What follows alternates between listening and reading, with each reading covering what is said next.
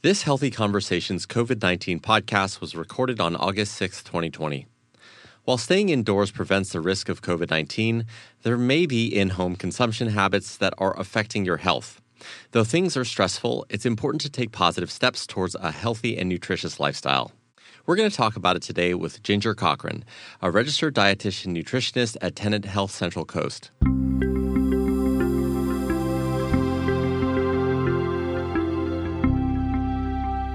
This is Healthy Conversations, a podcast from Tenet Health Central Coast. I'm Prakash Chandran. So, first of all, Ginger, it's great to have you here today. I'm curious as to what the most common eating and drinking habits that you've observed during this pandemic. Some of the most common things that I'm seeing is that people are grazing all day. So it's just kind of like one long day. There's not much structure to it. Breakfast, morning time, kind of blends into the evening. There's a lot more comfort baking and cooking, so a lot more bread baking, cookies, all kinds of different things, especially when if there's kids at home or not, it's across the board. Everyone seems to be baking a lot. I'm also seeing a lot of Zoom cocktail hours, drinking a little bit more, more frequently, whether it's the Zoom cocktail hours or just ending the day. I feel like you have described my lifestyle exactly. My wife and I were talking about gaining the COVID 19 during this pandemic just because we have just been isolated and we're at home and eating makes us feel better drinking makes us feel better. And when we do connect with our friends like you mentioned on zoom we're having a drink. And so i've certainly gained weight. How do we even begin to start changing this I mean, it starts with being mindful of kind of what's going on. So realizing, you know, the scale might be tipping up or the clothes are getting a little bit tight and just kind of thinking about kind of what is your day looking like? How has it changed? Is it blending all together and there's just snacks going on throughout the day? Is it those cocktail hours that have been added in? So kind of what has been, you know, there's been a lot of that has been different since COVID hit, but has been different in your food consumption. And so has the structure of having breakfast, lunch, and dinner kind of been lost? Is it the, the alcohol intake? So just trying to do an assessment of like, where are these coming in? Like, what habits have been changed? A lot of people, you know, it might just be the extra cookies that are happening because they're baking, comfort baking, and those are in there. And you just need to at least identify what's going on and kind of thinking about changing that structure around. So the first step is really to become mindful of what it is and thinking about your day to day and then kind of thinking about what action steps or things can be kind of switched around to kind of reduce that in your day to day. It's it's really hard because food is comfort and a lot of many people's comfort things have been taken away, whether it's socializing, whatever location might be, going to the gym, or so many different things. So a lot of people are turning to food for comfort right now, especially if they're working from home. So like one thing I'm seeing is someone's now working at home, now they're eating all day instead of being in their office where there wasn't endless snacks in the, or their kitchen right there. So kind of thinking about where your office is located and access to snacks and things like that. So that would be the first step is just assessing where are these extra calories or foods coming in. Yeah, that makes a lot of sense. I think just that first step of being mindful of what's going on and also, yeah, just kind of recognizing we are in this different world right now. We're in the middle of a pandemic.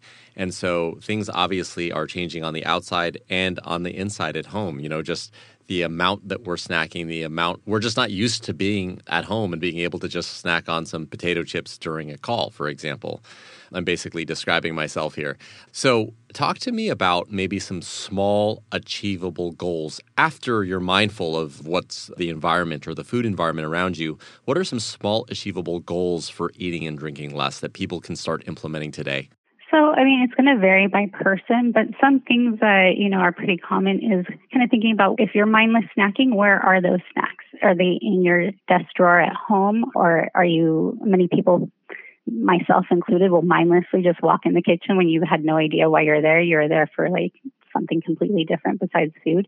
And so thinking about where are those snack foods that you might be overindulging in, where are they located? Because if they're at eye level in the refrigerator, in the cupboard, I even do, if you are here in my office right now, you'd see me waving my arm. Like if it's an arm's distance, it needs to be moved into a location where you either need like a step stool to get it, you need to go open another door to get it, you need to bend down and get those snack foods somewhere it makes it more challenging to actually get those mindless snacking foods, first of all. Ideally, don't buy them, but it kind of depends on your family family dynamic of what's going on. But trying to think about mindless snacking where those things are located in the house and move them. Plate of cookies on the counter. That's really easy to mindlessly snack where all the chips or snacks are hanging out on the counter. Definitely move those. And making sure that there's healthier snacks at eye level and in arm's reach. So you can constantly get those, that kind of reinforcement of, oh, I'm maybe apples or whatever fruits in season right now, like keeping those things around, some fresh, really lucky around here to have some great like vegetable boxes. They'll be either delivered to your house or somewhere real close.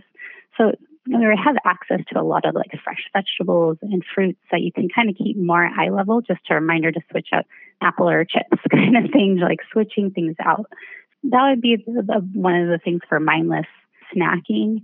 If it's baking, you know, a lot of people are comfort baking right now, thinking about you don't also want to give it to your neighbor because they're probably having the same issue that you are because really everyone is a good portion of people are kind of thinking about either freezing things right away after you make them and you know you could give them away or you know trying not to bake them or thinking about healthy. There's a lots of different healthy swaps when baking things. So instead of using like white refined flour maybe trying like almond flour or something else instead or trying avocado instead of butter. There's all kinds of different fun experiments you can do to at least increase the nutrient profile in something so that it's a little bit healthier.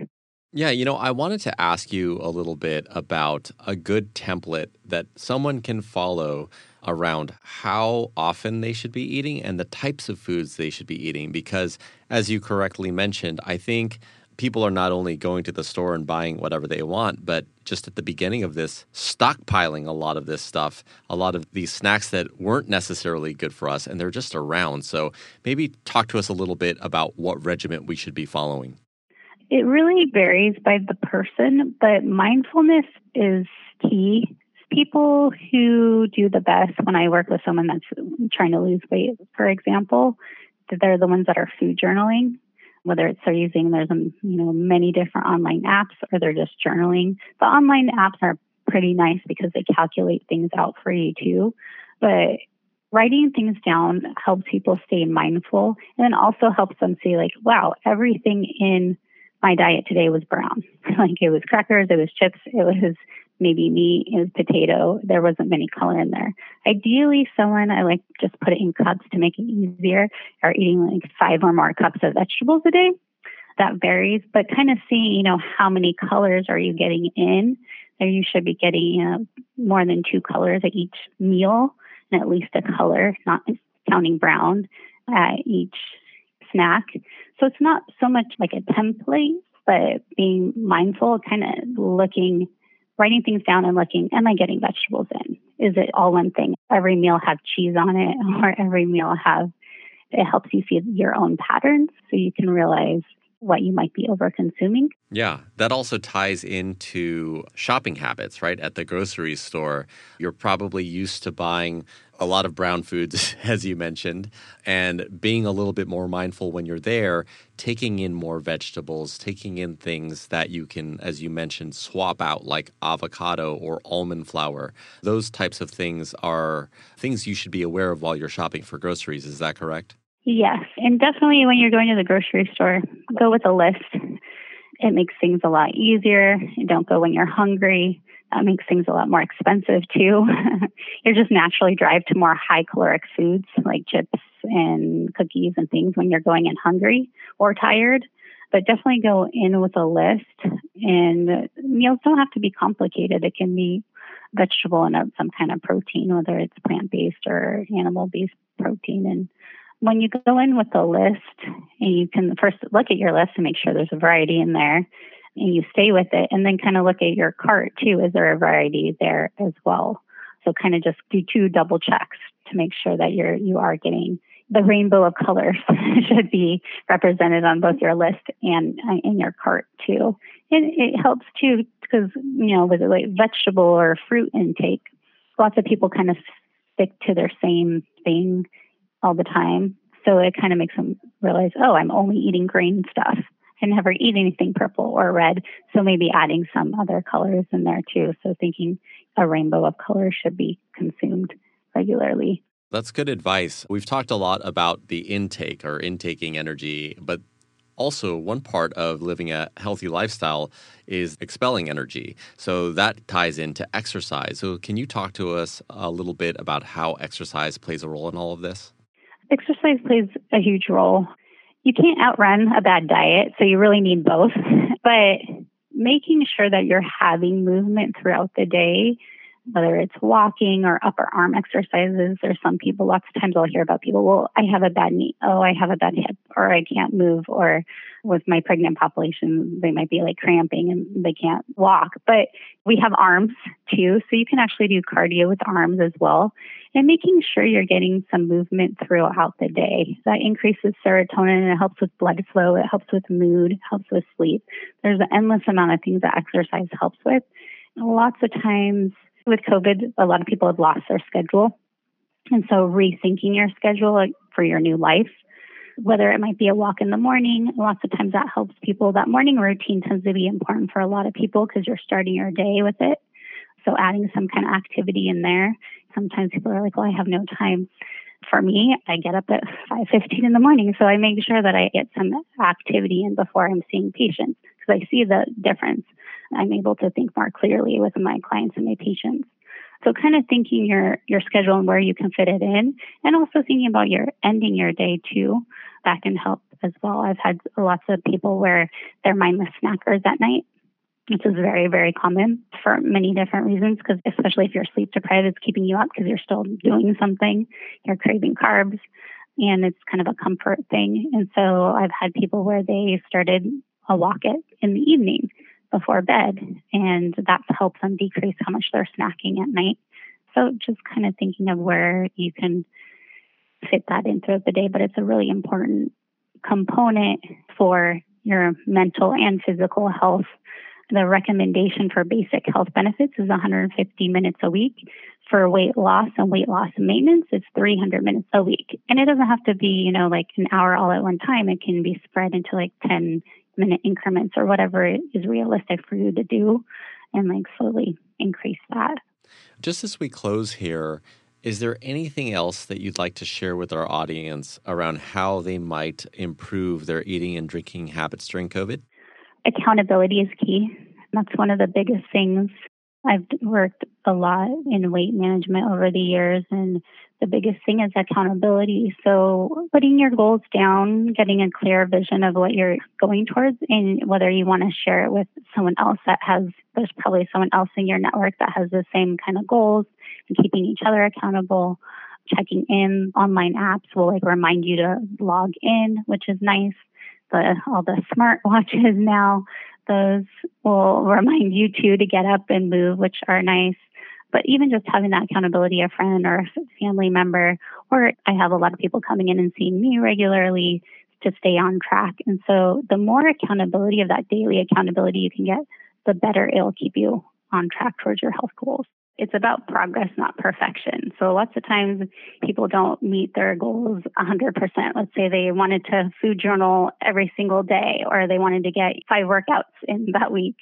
That remind yourself it's about progress, not perfection. Focusing on what you have accomplished because it's going to be more than what you are doing and realize that it's not about the perfection, it's about the growth. That is fantastic advice and a perfect place to end. Ginger, really appreciate your time today. Super helpful and informative. That's Ginger Cochran, a registered dietitian nutritionist at Tenet Health Central Coast. Thanks for checking out this episode of Healthy Conversations. For a referral to Ginger or another provider, call the Tenet Health Central Coast Physician Referral Line at 866 966 3680.